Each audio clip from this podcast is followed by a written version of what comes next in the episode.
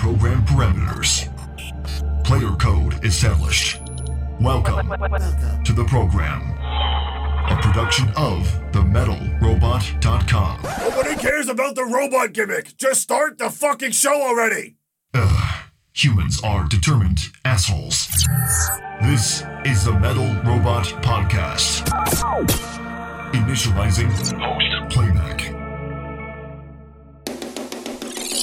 Welcome to MRP, the Metal Robot Podcast, the podcast about all things metal and everything in between. We're wrapping up August with a bang this week, back from the hiatus and ready to bring on the fire. And this is apparently brought to you by Avatar, who want to be our saviors?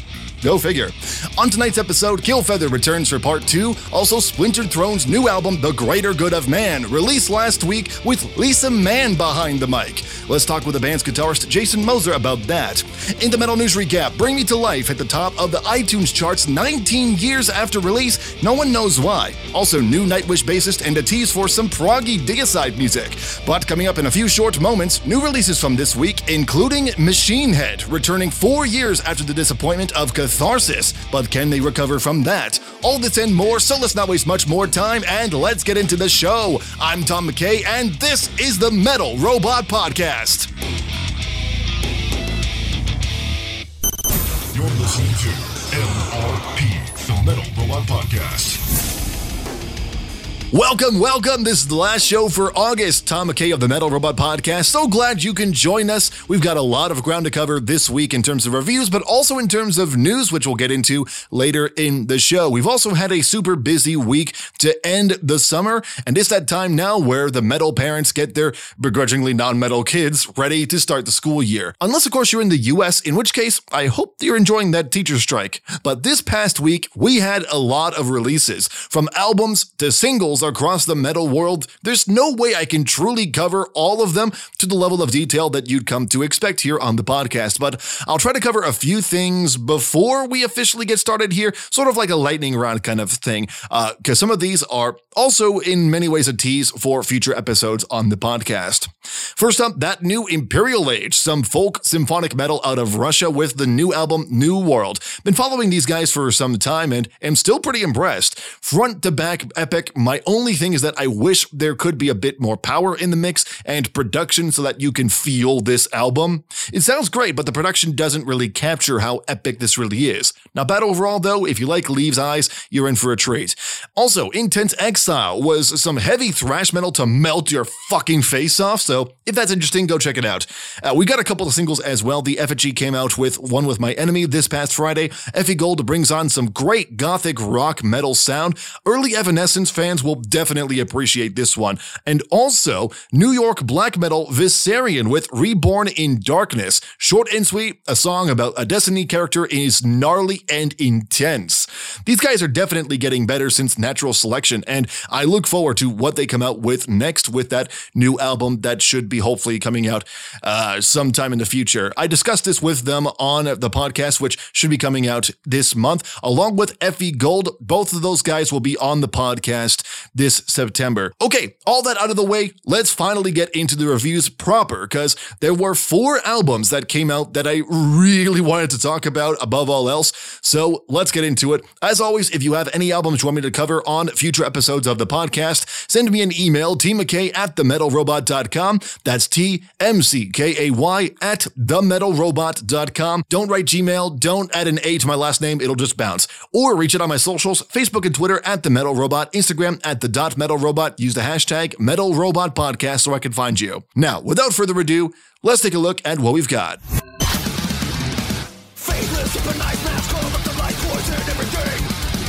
Machine Head is back with their new album of Kingdom and Crown, an album with lower expectations than an Attila concert and meet and greet. Back in 2018, the band released Catharsis, and its reception was, to say the least, fucking horrendous. Multiple worst of 2018 lists, horrible reviews all over the place, and one nasty worst of 2018 review you'll never see because I lost the footage all those years ago. Whoops. Anyways, so that disappointment of an album has made people question how they're going to come back, if at all, with their next album.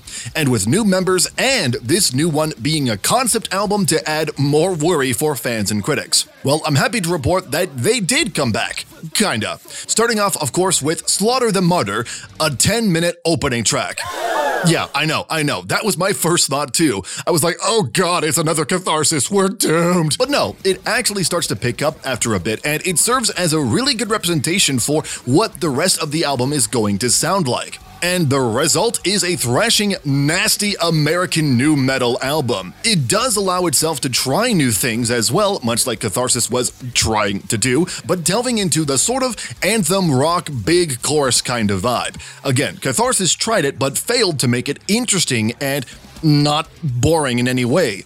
Here, it's back to basics, but bringing out that sort of new sound that they were experimenting with, especially with Become the Firestorm. I can totally see that being a big concert anthem with that chorus alone. Plus, some of these songs have no problem getting a bit technical with their riffing and drumming as well. It's not perfect, of course. One of the biggest critiques I've seen people have is that it is a return to form, meaning that if you already didn't like Machine Head before Catharsis, then you're not gonna like this one either.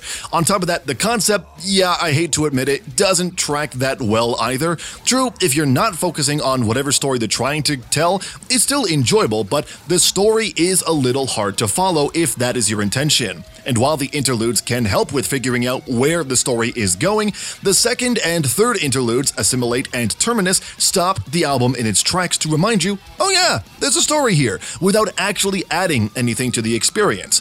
The only one that doesn't have this problem is Overdose, but only because it allowed the songs on either side to flow to and from smoothly and ramp up the intensity with a gut wrenching and emotional response that you're supposed to get from this story. Plus, with an album just shy of 60 minutes, it's a bit longer than it really needed to be, if I can really say so myself. But for me personally, that doesn't matter. I'm given a great comeback that this band desperately needed after Catharsis. It's not the best album in their discography by far, but it's the true catharsis the band needed. Yes, I made that pun. Shut up. 13 and a half out of 15. Go pick it up. Go check it out. But don't be afraid to check out their older stuff as well. You might find more good stuff out of that. Podcast.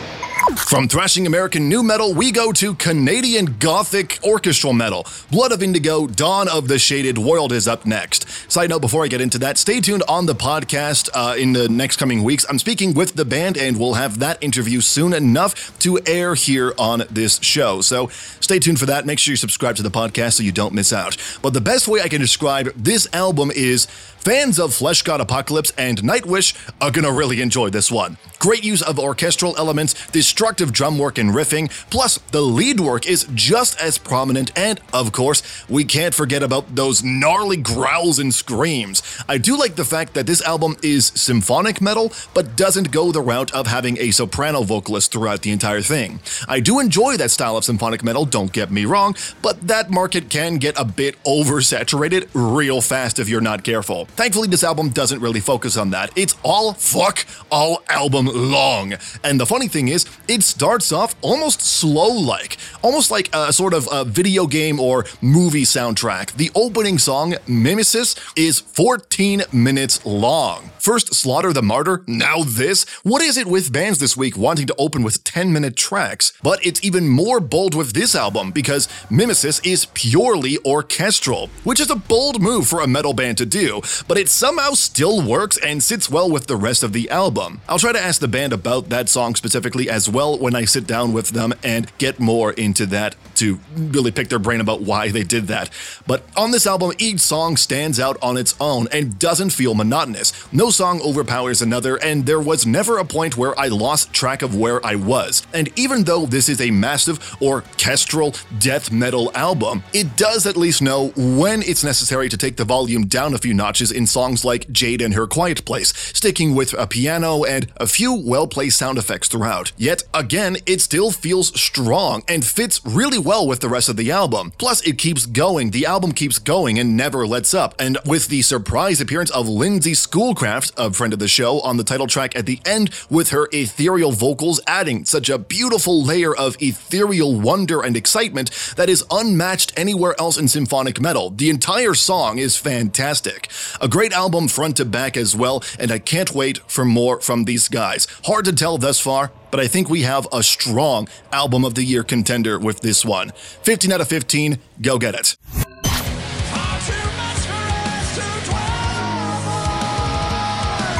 Aberian Bound Multiplicity brings forth a great progressive metal sound with an odd approach to mixing and mastering.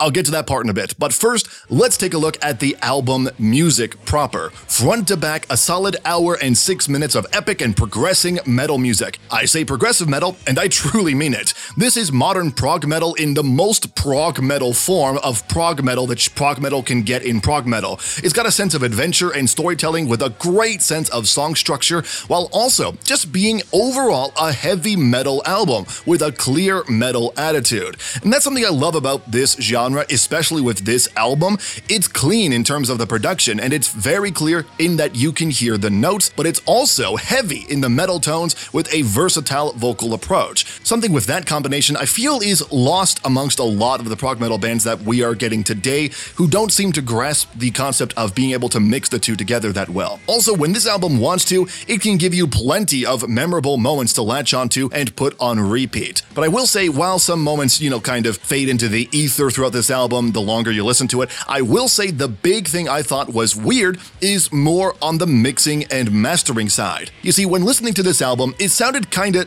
dull sounding. Not in terms of the composition mind, but more in terms of the mastering and maybe possibly mixing. When I brought in the song in, uh, that you're hearing under my voice for the podcast session, I opened up the spectral frequency view in the editor to see what I was hearing and found out the reason why it sounded dull. Literally everything above 12 kilohertz, except for a weird whistle sound around 13k, is gone from the song. I'm not even joking. Everything is gone. And I checked too. It's the same thing for every song on this album, except for precocious tribalism, but it's still weird to see. Now, for those of you who aren't mixing nerds or don't know what I'm talking about, let me show you what I'm talking about with my voice. Don't worry, even if you're not listening on headphones, you'll be able to hear what I'll start doing to my voice here. Basically, if you didn't know, all audio works with frequencies. It frequencies uh, that you can take into an audio software you can start manipulating with with something called EQ or equalization. And it allows you to manipulate frequencies, turn up certain frequencies, and turn down certain frequencies. Now, there's low frequencies, which is what you'd be hearing in the bass sound mid frequencies for the kind of body of the of the audio, and high frequencies for a bit of air and brightness, which is kind of what you're hearing right now with my voice. I have a subtle boost in the low end around 200 hertz, but also a boost in the high end around 3 kilohertz or 3000 hertz, and something called a low pass in the high end, which its purpose is to take that and remove everything above that point. So I'm removing everything above 16 kilohertz. Standard low pass for vinyl mastering. But what I think is happening here is the mastering is taking away everything above 12 kilohertz, which you can start to hear is happening to my voice right now as I'm moving the low pass filter down from 16 to 12 kilohertz. And you can hear how dull it's sounding now, maybe even a bit dark in the voice. And I haven't changed anything else. I could even take down a bit of the high end boost, and you'll start to hear it is more and more prominent. That's the effect that I was hearing in this album, which sucks because with progressive metal, especially of this variety, you want to have a bit of that brightness and airiness, in my opinion, to help with the clarity for the instruments and for the entire composition. It's partly why I think I feel that the drums felt distant throughout the entire piece. Okay, this sounds weird. I'm going to bring everything back now. Okay, that's better. So I'm sure there was a reason for doing this with the mastering, don't get me wrong, but applying a low pass that extreme, in my opinion, hurt the sound of the album more than it did help it. I don't know. It doesn't affect the composition or anything. I just thought it was a weird thing to do for this. Not a bad album overall. 12.5 out of 15. If you can look past the mixing and mastering approach that they have here, you'll have a good time with this one.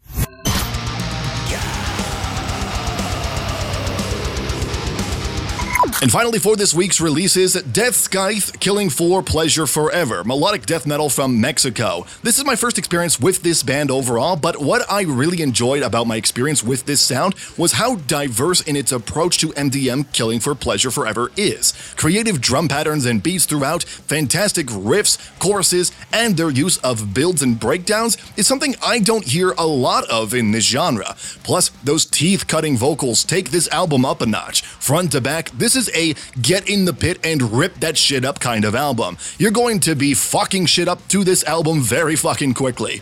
So much so, I saw this firsthand. In fact, when I was listening to this album in the morning before coming on to record this, I was making breakfast for myself while grooving hard to this album. There was visible body movement all over the kitchen. And I noticed this in the corner of my eye. My roommate came out of his room, saw what I was doing, then slowly moved back into his room, not saying another word about it.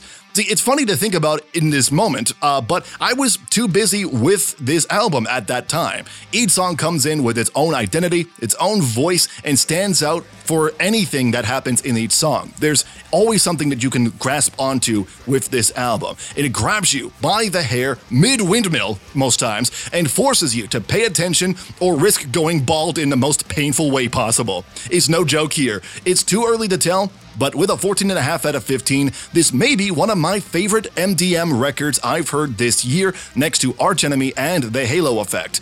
If you are interested, go check it out if you haven't done so already. And that's it for reviews. Like I said earlier, send your emails to T McKay at themetalrobot.com or reach out on my socials for any albums you would like covered on the podcast or on the main YouTube show. Coming up, Killfeather returns to continue our talk from last week, as well as our weekly metal news recap. But first, let's get 80s heavy with Splintered Throne right here on the Metal Robot Podcast.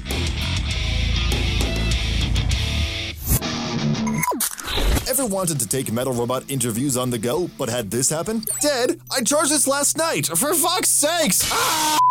While we can't solve a bad phone battery, you can take the interviews you love with you wherever on MRP Throwbacks. Be sure to hit save for when you want this on your evening drive to the venue. Do you know the record Teenage Dream by Katy Perry? Oh god. I want to get whoever produced What that record. produ- no, it's. Sorry. MRP Throwbacks, only on Spotify, SoundCloud, and Apple Podcasts. The X-Man of New Orleans is back.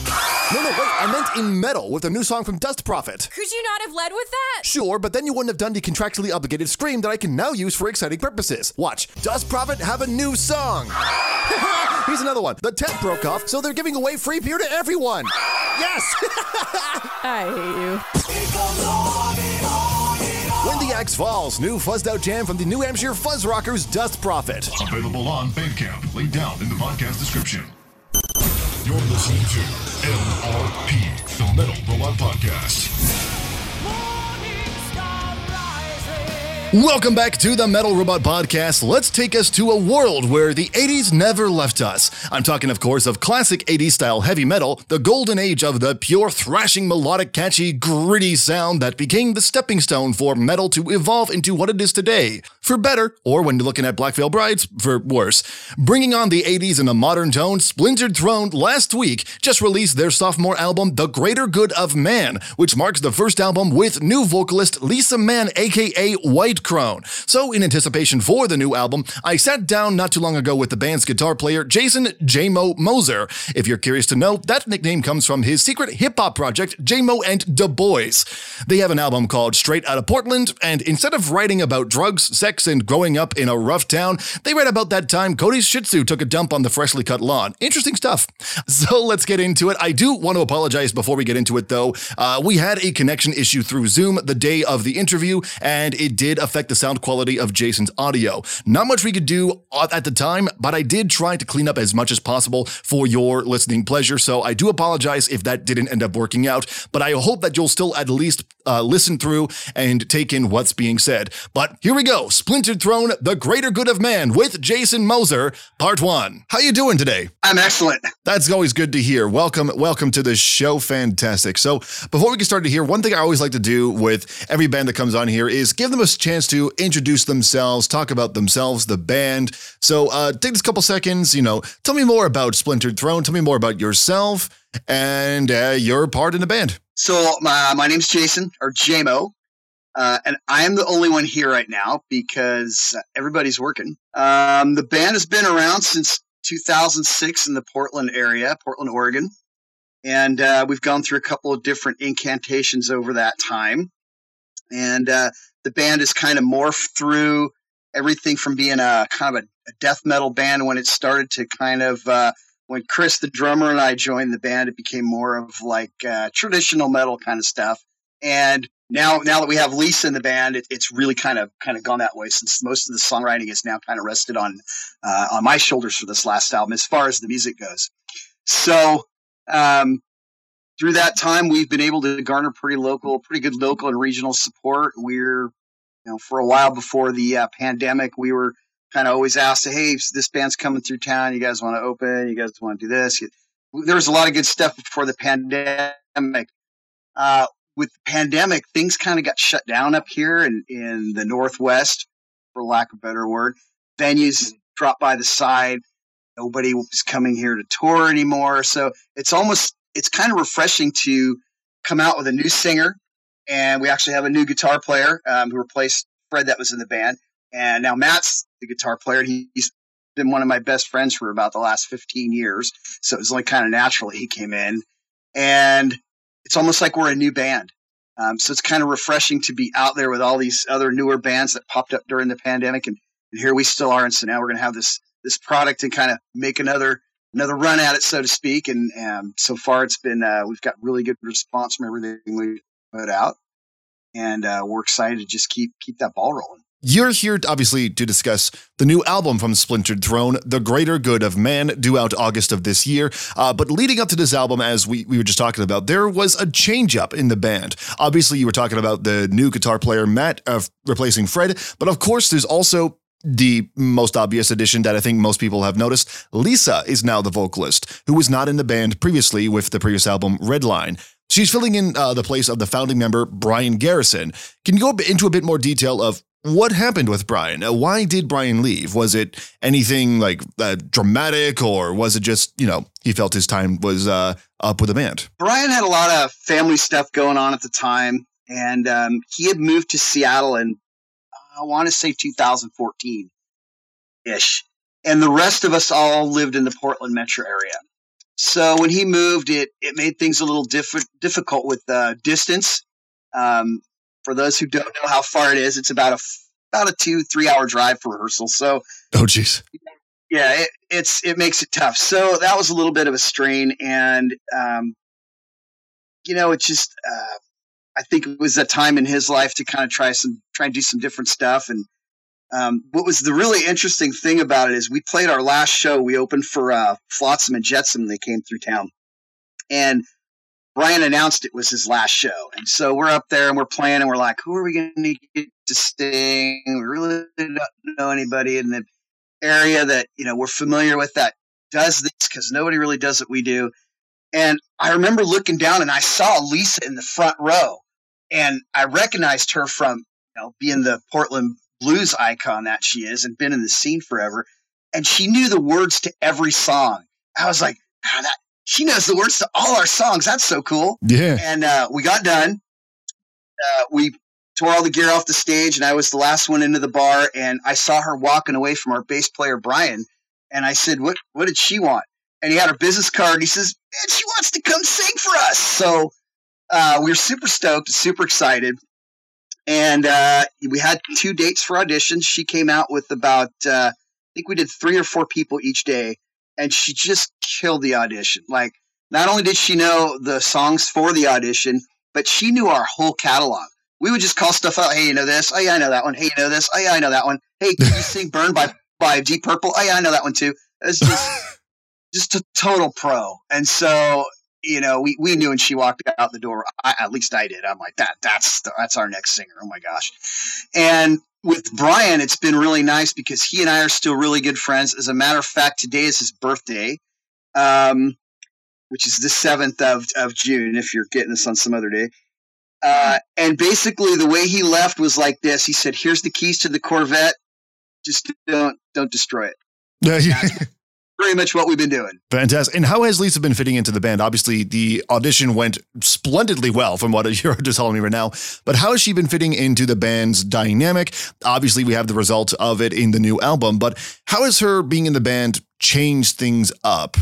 Um, you know, it really hasn't. She she and I get along so well. It's like uh, we joke, you know. Oh, I- I'm the brother from another mother, and she's my sister from another mister. I mean, it's like we grew up listening to the same kind of music hundreds of miles away, and so for us to have this love and desire of trying to do the same thing in in the band, and the same with all the guys. When she came on, it was like she just it's like she's been here forever, and it's a super natural.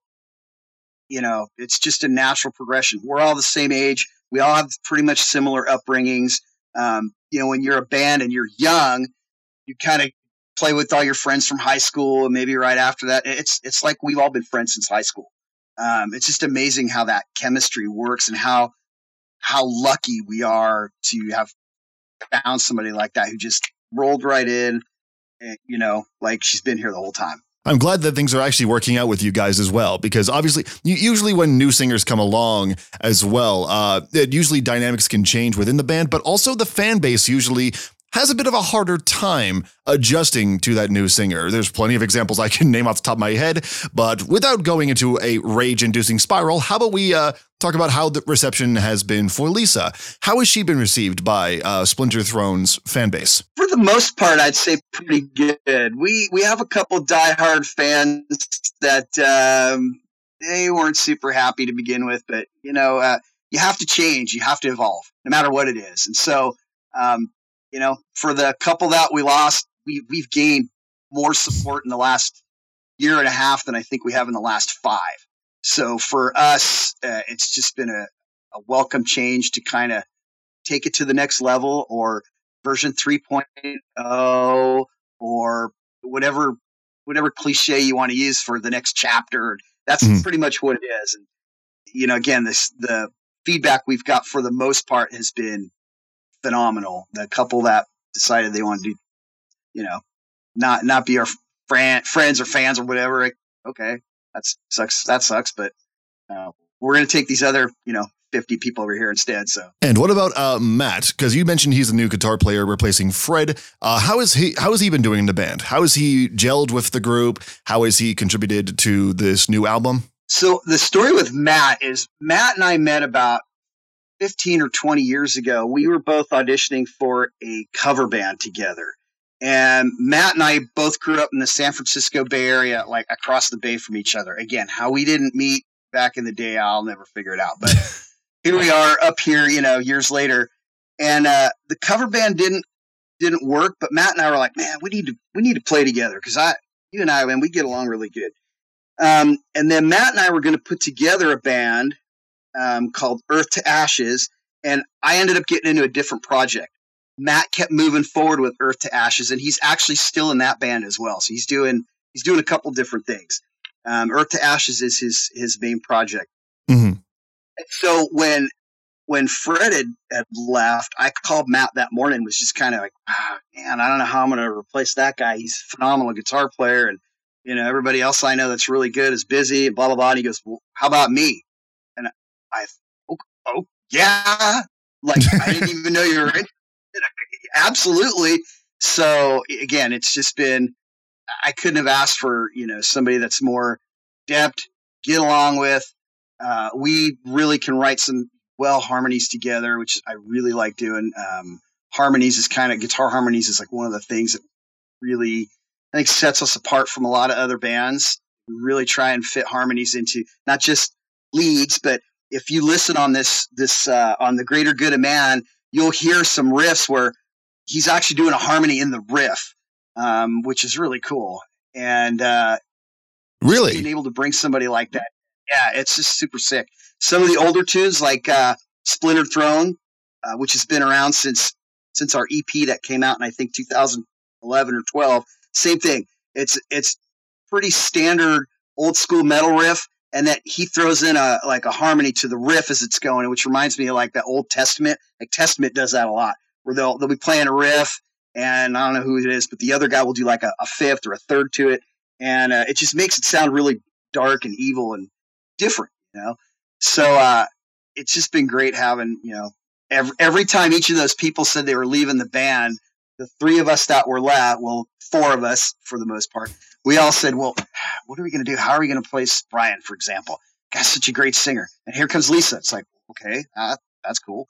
And then when Fred left, the same thing. I'm like, how are we going to replace that guy? He's so freaking good and was a major contributor to a lot of the songwriting. And then we, we got Matt. Matt. Now, when we got Matt, I had already started writing most of the greater good of man. So I ended up writing musically probably 90% or better of the, the album. It was pretty much done.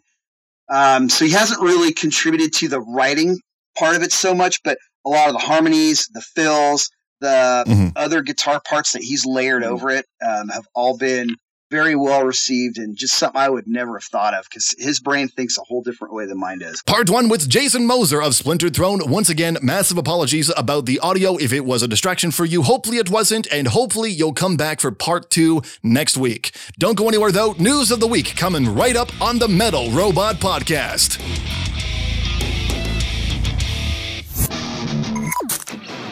This week's Metal News Recap is brought to you by My Sanity. Everything is so depressing! Why? To stay up to date with the latest in the metal scene, check out themetalrobot.com for videos, reviews, press, and so much more. Now, Back into the podcast. Presented by themetalrobot.com. This is MRE News. All right, the news this week has been nuts. There's a lot to tackle and not a whole lot of time either. Like, I usually don't like taking too long on the segment for timing purposes, and I'd rather be able to keep these episodes digestible as much as possible. So let's not waste too much time. Let's get into it with the first story. The song that the 2000s never forgot, even into the 10s and 20s, Bring Me to Life was one of the most popular gothic metal songs that helped Evanescence skyrocket during that time. Everybody knows this song by this point. I'm not even joking. I didn't even have to play that little bit at the beginning to remind you. All I had to say was the title or literally just say, Wake me up, and the goth eyeliner magically appears on your face. Well, it's come back into the spotlight once again thanks to the song topping the iTunes charts 19 years after its release. We've seen this happen already this year, even with uh, Metallica's Master of Puppets being featured on Stranger Things. But while we know why Master of Puppets shot up the charts, nobody seems to know why Bring Me to Life is topping the charts right now. There is some speculation, of course, and the main ones being the most stereotypical responses from each platform. Like Twitter thinking it's because the song was a Heardle puzzle answer. Reddit, surprise, surprise, thinks it's because the song is on sale for 69 cents. Go figure. Some are even saying it's thanks to the recently announced tour co headlining with Korn. The reason why that's significant is because Korn guitarist Brian Head Welch had previously spoken with Rock Sound about the song, singing its praises about how it helped him during some dark times. I told her before when I was like messed up on drugs, I was blaring that "Bring Me to Life" song, and it was like, it was like talking to me. You know what I mean? And so that's what I needed. I needed a new beginning. That can definitely do something, but get it to number one on iTunes? I don't know. Also, that interview came out in June. If that was the sole reason, then why did it take so long? I don't know. It could be one of those reasons. It could be all of them. Who knows at this point? But regardless, congrats to the band on proving that nostalgia never dies. Then we got a lengthy interview from Dave Mustaine on the Joe Rogan Experience, Spotify, Savior, and Albatross. In the podcast, a lot of ground was covered with Dave Mustaine that there's no way we can really cover everything, but if you're interested in giving Joe your listen, go check it out, I guess. I don't know. It's up to you if you want to waste your time. I shouldn't talk. I shouldn't be talking shit here as I literally had to do that just to get all the shit I got for this piece. But anywho, in the nearly three hour podcast, Joe and Dave get into a lot. From that time Dave placed hexes on people after his time as a Jehovah's Witness, that time Mark Kerr scared his wife wife while getting candy, and also him being a black belt in so many martial arts styles that it's amazing James Hetfield survived the trip to the airport way back when. Actually, great segue, because one of the things also discussed was Dave's relationship with Metallica. It was fairly brief, much like Dave's time in Metallica, but there was still some important beats hit, including the fact that Metallica used Dave's music without his permission. The thing that bothered me the most was I had all my music and I left it behind and I said, don't use my music. And of course they did. Oh, really? Yeah, they used it on the first record. On the second record, there's parts of my music on a song on the third record. All the solos on the first record are mine, except that they're just performed by Kirk and close, but not the same. Yeah, that sounds about right. Not really surprised by that in the slightest, but that sounds like it should have pissed off Dave, and rightfully so on that one, especially since he wasn't receiving all the royalties for his contribution, as he also said in this podcast. But Dave sees it differently today, saying that he's not that bitter about it. So there's a sadness and bitterness. Not bitterness. No I'm, bitterness. I'm, I'm over A little it. upset. You know, it's just money. You know, like Yeah. you said. You know, at the end of the day, you know, I'm, my happiness and my family, my wife and my children are more important to me than than anything in this world. And and um, you know, I, I I love our fans. I, I have so many things in this life that I'm happy about. But man, it's it's it's my family. Well, you know what? I think that's a great way to look at it. It does suck that he didn't get all the royalties, but at least he's not dealing with James and Lars anymore. I mean, at least he's doing really well for himself. That's totally what I meant to say. Mostly because he's not stuck with James and Lars, of course. Though, to be fair, actually, if you think about it, back then, they may have been stuck with him given the shit going on back then. Anyways, uh, The Sick, The Dying, and The Dead is due out September 2nd this week coming up. I'll have a review for that when it comes out. Should be sick. Then, uh, when you think of Deicide, what do you usually think of? Usually some gnarly sounding death metal that rips the flesh off the bone if your speakers are powerful enough in front of you. But proggy anthem music, is that usually something that comes to mind when thinking of Deicide? Not really, not, never really the first thing that comes to your mind, which makes this quote from vocalist and bassist Glenn Benton very intriguing. The new stuff that we're writing now is really anthem style stuff and that. It's really good, man. There's a lot of prog stuff in there mixed in oh, there wow. and that. Yeah. Okay, before even going further, I had never heard Glenn speak before, so I was not expecting that voice after listening to some of that gnarly death metal. Like, damn, dude, that's a great voice. My God, I'm not even gay, but that voice is making me feel things. Okay, one embarrassing Tom moment at a time. So that was Glenn Benton on the Garza podcast talking about some new deicide coming down the pipeline. The music was apparently written last year before the Legion 30th anniversary tour. So you might be wondering, of course, why prog? Well, Glenn further explains. Steve's our prog guy, man. Steve's the progressive rock guy. He's, yeah, he likes to write those really like black metal riffs and the progressive stuff. Sick. Well, he doesn't have the uh, plant style for it. Yeah, dude, he's he's an amazing talent, man. He plays piano, he can play sweeps on guitar. I mean, a fucking he's a freak. drummer. Yeah, dude, he, he can do it all. Yeah, that about tracks. Those fucking drums did not come from a dude just feeling his way around the kit. No fucking way. Now, so far, this is about all the information we have on the new album. We don't know a name, a release date, track listing, anything as of recording this podcast, but I am curious to know what Anthem prog Day aside sounds like. I don't know. I'm kind of curious. What are your thoughts? Then, in metal band Hot Potato news, Nightwish have officially announced the guy replacing Marco Hietala on bass. That spot now goes to Jukka Koskinen of Wintersun. Now, he took up the touring duties after Marco's departure, and given everything the dude brought to Nightwish over the years, you can bet those were some massive shoes to fill. But people seem to have liked him in the temp position, as it were, but until this week, there was no confirmation if he was going to be the final replacement. But since he's now officially with the band, he'll most likely be featured on whatever next Nightwish album that we're going to get sometime in the future. Now, there so far hasn't been any confirmation on when this will be coming out or what this Nightwish album will sound like, but speaking with Rox Feria, Tuomas Holopainen, I hope I'm pronouncing that correctly, I do apologize if I'm not, uh, confirmed that the writing and recording process had begun, but gave no details on an official release other than about a year from now. We'll have to wait and see what happens, but in the meantime, massive congrats and a metal robot good luck to Jukka Koskinen. And then, unfortunately, sad news this week Stuart Anstis, formerly of Cradle of Filth, had passed away this week at the age of 48. The news broke through also former Cradle of Filth member Richard Shaw's Instagram this week. Even Cradle of Filth's main dude, Dani Filth, had a few words to say on the band's Instagram. Quote, for a long time, he and I were bestest of friends living in a small village here in Suffolk, and despite that relationship eventually changing, it did nothing to diminish the fans' appreciation of his creative flair and talent right up to the present day. And I do appreciate the fact that there are kind words being said here, even despite, you know, the relationship between Dani and Stuart. It's good to know that these guys, at the very least, at this point are able to kind of reconcile in some form. Now, so far, there's been no word on the cause of death, though, of course, with a story like this, I think it's probably best that we let the family grieve and leave it at that until more information is openly presented by those who want to make that known. In the meantime, though, my condolences to the family, friends, and to the Cradle Camp. He will be missed. And then finally, uh, remember when we all used to hate Nickelback? Wait, we still do. Never mind, scratch that. Remember when they sucked harder than a Mia Malkova themed Roomba? But then Feed the Machine happened in 2017, and while it still featured the suck that is Nickelback's pop song writing with terribly fitting voice from Chad Kroeger, that album did start to see the band delve back into hard rock, almost metal kind of sound.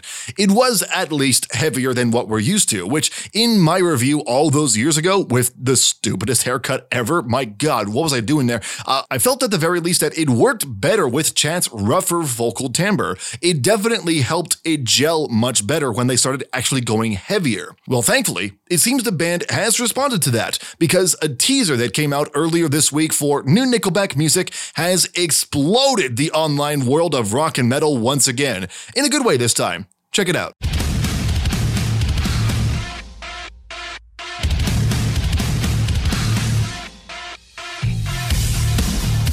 Shit, dude, that's almost post hardcore. Who was expecting that from Nickel Derp? That little clip posted on the band's uh, socials has taken the metal world by storm this week, and it's not hard to see why. It does get you kind of excited for a band that is most known as one of the most hated rock bands to come out of the Great White North. By the way, that last part, why do they add that, eh? That offensive, bud, just saying. Of course, that is still not showing if it'll sound good with Chad's super rough vocal delivery, but if Feed the Machine was anything to go off of, I think we're in for something really interesting. And that's it for this week's Metal News Recap. Like I said, lots of ground to cover, but hopefully I was able to fit it in very nicely. Any comments on the stuff talked about this week, anything I may have missed, let me know in the YouTube comments or shoot me your takes on Facebook, Twitter, Instagram, wherever you are. I'd love to hear from you. Also, be sure to check out themetalrobot.com for more news and press that can be found throughout the week. Coming up, Killfeather returns to melt brains, but also, more importantly, talk about the new album Armchair Revolutionaries, but also still melt brains in the process. This is the Metal Robot Podcast. 15 plus artists, multiple cultures, multiple languages, one almost unpronounceable name. Homoioisios. Hoim, hoimi, hoimoi mother. What the fuck does it say? It's pronounced homoiousios. How? There's 20 O's. It's Latin. What'd you expect? the ultimate collaboration project of 2022. Homoiousios. A symphonic, death, blackened, thrashing, grooving core fest. What genres? Looking to stay up to date on all things Metal Robot? No, not really. What? Why? I don't listen to metal. How are you listening to this podcast? I thought it was Joe Rogan. We're gonna pretend he didn't say that. Follow the show wherever you tread on social media Facebook and Twitter, At the Metal Robot. Instagram. At the Dot Metal Robot. You can even join the Metal Robot Discord server. We have fun there. Links to all of that and more in the description of this podcast. Follow now. You're listening to MRP, the Metal Robot Podcast. We are back on the Metal Robot Podcast with Killfeather. I, I don't know where the energy came from. Must have been Chad Kroeger injecting speed into my veins for not salivating at the Nickelback teaser.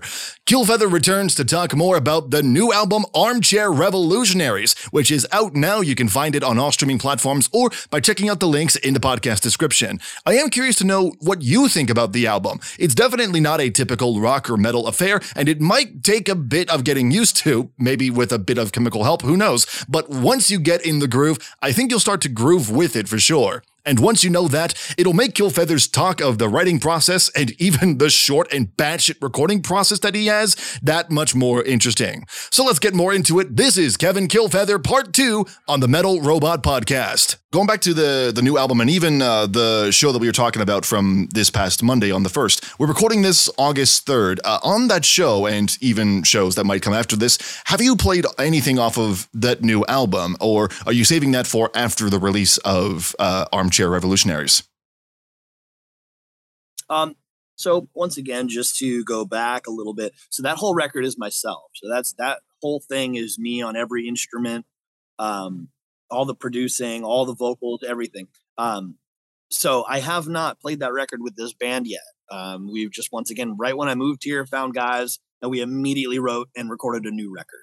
So I'm I'm a little bit ahead of myself, which I tend to do but um, we definitely plan on learning some and playing some. You know what I mean? It's just a matter of time, so to speak. But I'm I'm constantly, as we mentioned before, I'm always like ahead. I always have a couple records ahead that I'm kind of, you know, a little a little space brained here and there, where I, you know, I get a little ahead of myself, and I think that's another thing too that contributes to um, my ADHD. Is that Ah. I just, you know, like I said, I'm constantly writing and I'm constantly like, okay, cool, song's done. All right, put it on the wall. All right, Right. song's done, put it on the wall.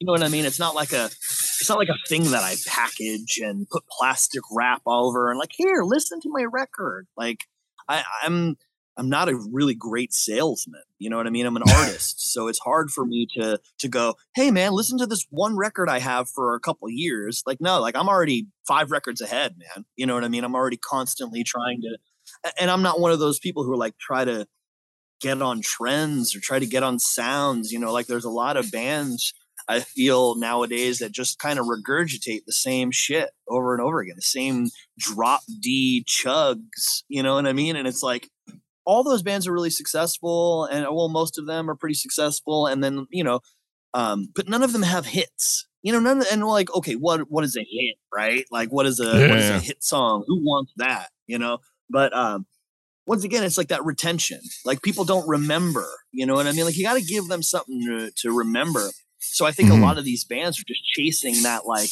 cut off denim jacket vibe. When it's like, you know what? I mean, if that's you and that's and that's what you do and that's natural and it's real, more power to you. No judgment, no shame. But when it's like something that you're trying to conjure, you know, when it's something that you're trying to like you're trying to chase or or make or you know once again wrap some plastic wrap around just so you could sell so you could never work another day in your life. Like music is work. Touring is work. Recording a record is work. So you know these things of like i i don't blame pop music. You know they're just doing what they do best which is making bubblegum songs for the masses to sing at halftime. You know what i mean but it's like as far as rock music is concerned or punk music there has to be some real element to it. There has to be some like some some natural um just you know like i said just realness man. I think that's what's missing a lot from music these days is that there's just too many people who want to you know put on the costume and not really like live the life you know what i mean? Like i don't know it's that's a whole nother podcast in itself my friend Yeah, that's, that's an entire discussion right there. And uh, in that entire uh, in the entire discussion, I would like to ask uh, many of the thrash metal fans that I've ripped so hard on this podcast to take notes because I've done that on this podcast specifically. I have ripped so hard into uh, many of the subgenres because it's what I do: thrash metal, death metal, metalcore, ev- everything for just going with the gravy train, right? Um, right. All right. So this next question, uh, I don't know how exactly this one, one's going to go, but um, are you the kind of per- this is just completely 180? But are you the kind of person who sings their own stuff or other stuff in the shower? uh no Ah, you fucking are, aren't you? Come on. I am not. So I will get really rip shit faded and start humming melodies, sure. Um, Mhm. but as far as singing my own songs, not really. I mean, like that. It's kind of funny because a lot of the time when I go to record, I've never sung the song before. You know what I mean? Like it's just a song that I've had in my head. I hadn't practiced it with a band, or I hadn't like, you know, gotten that that um that muscle memory of like where I need to be, you know, as far as um, tune wise is. Right. Um, but yeah, so a lot of the time when I'm going into the studio and I'm recording, like that's going to be the first time that I it's ever even come out of my mouth. You know what I mean? So a lot of the time I'll be sitting there just kind of fucking with shit and putting different vocal styles and harmonies and effects until um my lizard brain is satisfied, you know. So um but no not not too much singing, not too much singing outside of recording or, or Okay. yeah, I, I'm completely different on that one. But are, are, are you suggesting that uh, what we've got with uh, Armchair Revolutionaries, a lot of that is like first take stuff? Is that what you're saying? Or Oh, absolutely. ooh, in that case, I'm going to let uh, the dear Metal Robot listener get, be the judge of that one. But I'll tell you right now, I'm thoroughly impressed if that's your first take. Holy shit! yeah yeah a lot of that is man i mean i would say realistically probably 75% of it um of course you know there's layering and there's overdubs and there's harmonies and stuff like that but yeah initially what what you hear is what you get you know that's kind of my thing you know what i mean? Or like uh a good adage from stevie ray vaughan is like if you can't do it once you can't do it uh, 10 times you know what i mean? Like he was very renowned or bowie for example was renowned for going in and just doing it you know what i mean? And that's what you got. There was no tuning there was no bullshit it was just like here's here's my voice if you don't like it don't buy it i don't i really don't care you know what i mean like That is fair enough. That is fair enough. All right, my final question for you, and this is probably the most important question that I always ask everybody. If you could be any cereal box character, who would you be? oh god damn hit me with the hit me with the tough ones today Always hitting with the tough ones here. Uh, shit, man. If I could be any cereal box, uh, you know what? I'm gonna go with Count Chocula. You know, my man Count Chocula. A most popular response, I must say. That's a good one. All right. Well, uh, Kevin Kilfeather, thank you so much for coming on the show. The new album is Armchair Revolutionaries. By now, it's uh, it, it's out, so you can pick it up. I believe is it going to be on streaming service along with uh, Bandcamp? Yep, it'll be on Bandcamp, Spotify, iTunes, all that stuff. You know, hitting a Walmart shelf soon in the future. So, All right. Well, Mr. Killfeather, thank you so much for coming on the show. I appreciate your time.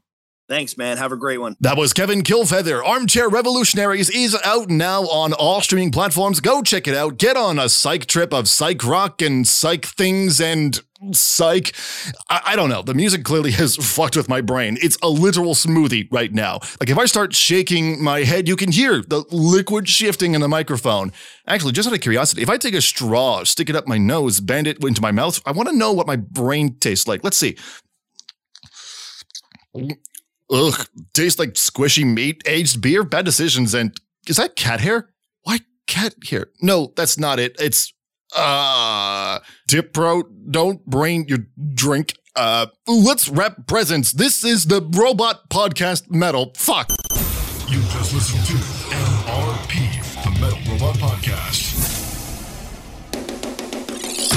Okay, I think my brain's recovered slightly on that one, so let's fill you in on the next lineup on the show. Splintered Throne returns to talk more of the greater good of man, and Greg Schwann of Witnesses joins us to talk about the new EP, the Holy Water EP, that's out now. Plus, more news and reviews throughout next week. In the meantime, though, thanks for listening to the Metal Robot Podcast. You can follow the show on the internet, YouTube Metal Robot Reviews, Facebook and Twitter at The Metal Robot, Instagram at The Dot Metal Robot.